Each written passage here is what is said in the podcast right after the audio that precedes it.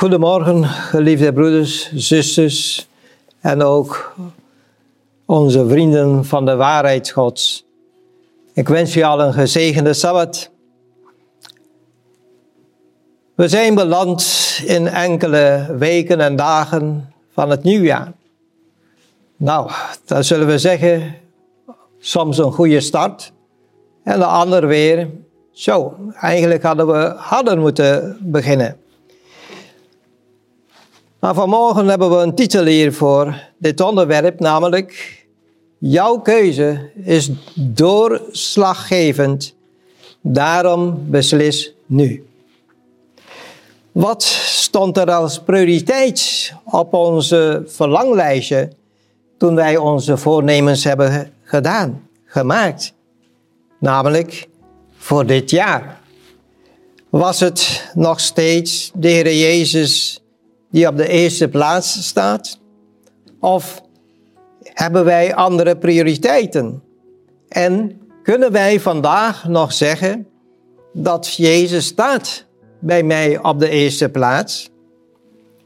Zoals menigen reeds weten, Christus bevindt zich momenteel in het allerheiligste deel van het heiligdom, waar hij voor ons pleit. En dat zoals we dat kennen als Adventisten, namelijk sinds 1844 in het najaar.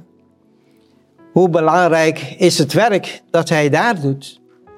Als wij de studies van de Bijbel bestudeerd over de diensten die werden uitgewerkt daar door Mozes in die tijd, namelijk een tabernakel maken, waar de priesters die dienen. En er was ook een hoge priester. En deze hoge priester was namelijk het laatste druppel voor het volk dat ze nog behouden kunnen worden voor die tijd. Namelijk, het is een tijd van bezinning. Een tijd waar onderzoek wordt gepleegd naar onze gaan, staan, onze houding. En wat voor keuze hebben wij gemaakt? En zelfs, wat zijn de resultaten? Zijn wij gevorderd? Aan de hand van een Bijbeltekst in 1 Petrus 4 kunnen we lezen in 1 Petrus 4 daarvan vers 17. Hier lezen wij een heel belangrijk iets. Namelijk dat vanaf nu, dus de tijd waarin het oordeel is begonnen, het begint bij het huis Gods. Ja? Want nu is het de tijd dat het oordeel begint bij het huis van God. En als het eerst bij ons begint, wat zal het einde zijn van hen die het evangelie van God ongehoorzaam zijn? Deze tijd, namelijk de tijd van het onderzoekend oordeel, is van zeer groot belang, mijn geliefden. Op dit moment worden de zonden van een ieder daar die achter onze namen staan, namelijk hun die ooit voor Jezus hebben gekozen, namelijk vanaf Adam af tot hiertoe, tot in onze tijd, worden deze gelovige mensen hun namen staan in het boek des levens. Maar daarachter staan ook de zonden die ze hebben nog gedaan en nog niet daarvoor hebben gebeden. Dus vandaar, het is de tijd dat wij het moeten de tijd uitkopen. Namelijk ons klaarmaken. Ga maar na. Onderzoek de schriften, zei het woord aan de ene kant.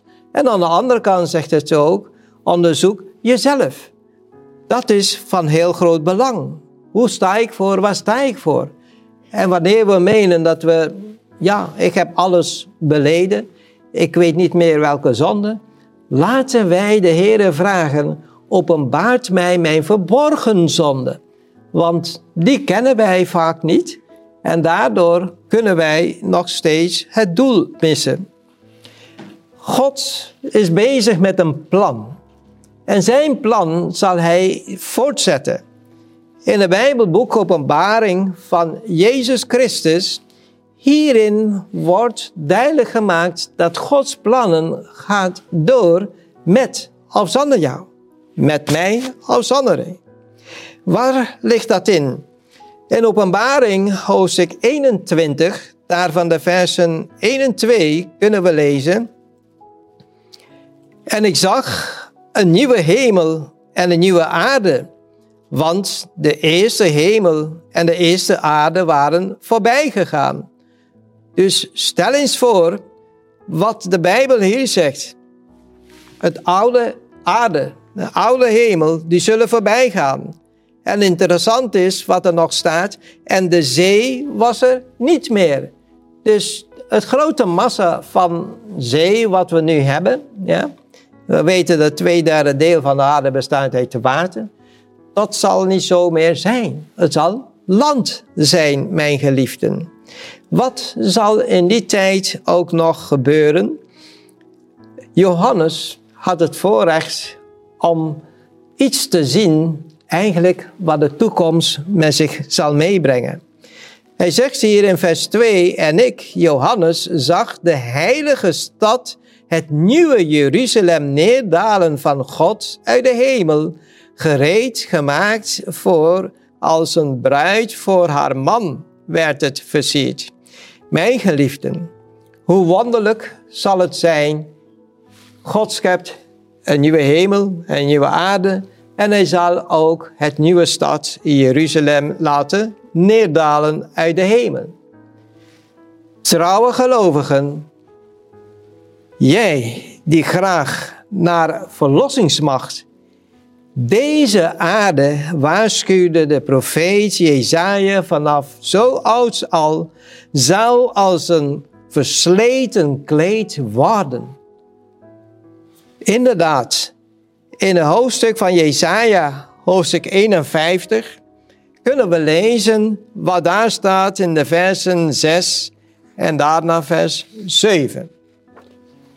We zien hier wat er staat in Jesaja hoofdstuk 51 vers 6. Sla uw ogen op naar de hemel en aanschouw de aarde beneden, want de hemel zal verdwijnen als rook. De aarde zal verslijten als een kleed. Evenzo zullen haar bewoners sterven. God zelf zal voor de oprechte gelovigen tussen beiden komen. Dat is goed om te weten, want zegt het in het laatste deel van deze vers 6, zegt het ook, maar mijn heil, zegt de Heer, zal voor eeuwig bestaan, mijn gerechtigheid zal niet verbroken worden. Hierop kunnen we gerust zeggen amen. Want wat de Heer heeft beloofd, zal hij ook doen. Hij is de enige die ook het zeggen en kan het volbrengen. Geliefden in de Heer, ook voor jou heeft de Heer vandaag, heeft hij ons geroepen. Hij wil zo graag dat wij gehoor geven aan zijn oproep. Hij roept ons op, wees oprecht, wees nederig. Geef gehoor aan de roeping dat God doet vandaag aan ons. En zodoende zullen wij op den duur niet meer stil willen zijn, maar dan zijn we ook bereid om voor de Heer te getuigen. Waarom, mijn lieve mensen? Satan staat eigenlijk, zijn leven is op het spel. Hij weet, voor hem is het game over. Hij weet, ik heb de strijd verloren. Maar alleen, hij geeft het niet zo gemakkelijk op. Hij zal alle moeite doen om ons de belofte die God heeft voorgehouden voor de gelovigen, voor de oprechten, wil hij verhinderen dat wij dat zullen bereiken. Mijn geliefden, het is de tijd dat wij tot bezinning komen. Het is jouw keuze, zal ook doorslaggevend worden. Laten wij steeds uitzien en verlangen naar de spoedige wederkomst van Christus. Wat kan er gebeuren Het woord van God wil ons dingen, notities geven om scherper te worden. Jij die nog twijfelt, jij die nog wankelt en zelfs jij die reeds deze keuze hebt gemaakt, betekent dit een jaar van waken en bidden. Laten wij lezen met elkaar wat er staat in 1 Petrus hoofdstuk 4, daarvan vers 7 tot en met 10. 1 Petrus 4, daarvan vers 7. Er zegt ons hier, het einde van alle dingen is nabij. Dat kunnen wij bevestigen en zien wat de situatie in deze wereld is. Als er een chaos is, dan is er geen grotere chaos in deze tijd. De regeringen die zeggen ja en die zeggen nee. Die twijfelen, die weten niet meer wat ze moeten doen. Laat staan het volk.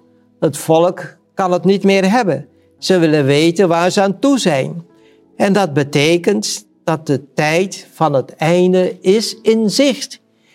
Verder zegt het ons: wees daarom bezonnen en nuchter in de gebeden. Maar heb voor alles vurige liefde voor elkaar. Want de liefde zal een menigte van zonden bedekken. Inderdaad, wees gastvrij voor elkaar, zonder morren. Laat ieder de anderen dienen met de genadegaven zoals hij die ontvangen heeft, als goede beheerders van de veelsoortige genade van God. Mijn geliefden, de tijd waar we leven, het is kostbaar. En alleen u, alleen jij, kan een omwenteling hierin maken wat de toekomst voor u, voor jou zal betekenen. De juiste keuze vandaag, een standpunt in te nemen, om hem volledig aan Jezus over te geven, dat zal ons vormen. Namelijk alleen op Jezus te zien. De tijd van een spaderegen is in zicht. God wil zijn werk afsluiten, maar daarvoor moet ook de verzegeling plaatsvinden. Onze namen worden nu geroepen. Waar staan wij? Waar zijn we mee bezig? Is het met een overgave? Of is het met, misschien heb ik nog tijd? Er is haast geen tijd. En deze afgelopen week hebben we nare dingen meegemaakt. Zowel mensen die ziek zijn geworden, plotseling. Het lijkt alsof het uit de lucht is komen vallen. Maar we hebben ook meegemaakt dat iemand zat gewoon de tv te kijken. En zijn vrouw die hoorde een bonk, ging kijken. En die man is daar dood gevallen. Mijn geliefden. En het is geen oud persoon. Dus laten wij beseffen. We weten wat er gaande is. Maar laten wij ons voorbereiden. Want het woord van God vertelt ons wel. Let op de tekenen destijds. Het is rumoerig. Het is chaotisch. Dan is er dit, dan is er dat. De ene vulkaan is reeds tot stil gebracht. En dan zien wij dat een ander, die begint daar midden in de oceaan met zoveel narigheden. Mijn geliefden, ook na 1 seconde kan ons leven heel anders eruit zien. Maar mogen de Heer ons dan helpen dat wij niet wachten totdat het erg is geworden, maar laten wij nu de juiste keuze maken. Want jouw keuze is en blijft doorslaggevend. Namelijk, daarom beslis nu. Kies heden, zegt de Bijbel ons, ook wie gij dienen zult. Is het de Heer Jezus voor wie wij hebben gekozen? Omdat wij het hebben onderzocht. Omdat wij hebben begrepen hoeveel Hij van ons houdt. Laten wij dat ook weer beantwoorden door wederliefde te tonen. Zo laten wij dit doen uit een rein hart. uit een rein geweten, uit een gebondenheid met Jezus, maar ook in een gebondenheid met elkaar. Mogen deze woorden door de barmhartigheid van God, van onze hemelse Vader, door de liefde die Christus voor ons heeft getoond, door het offer van zijn leven, dat wij door Gods geest mogen gebonden worden met hem, zodat wij ook gebonden mogen zijn met elkaar. Mogen de Heer onze harten bewegen in de goede richting, is ook mijn oprechte wens en gebed. Amen. Amen.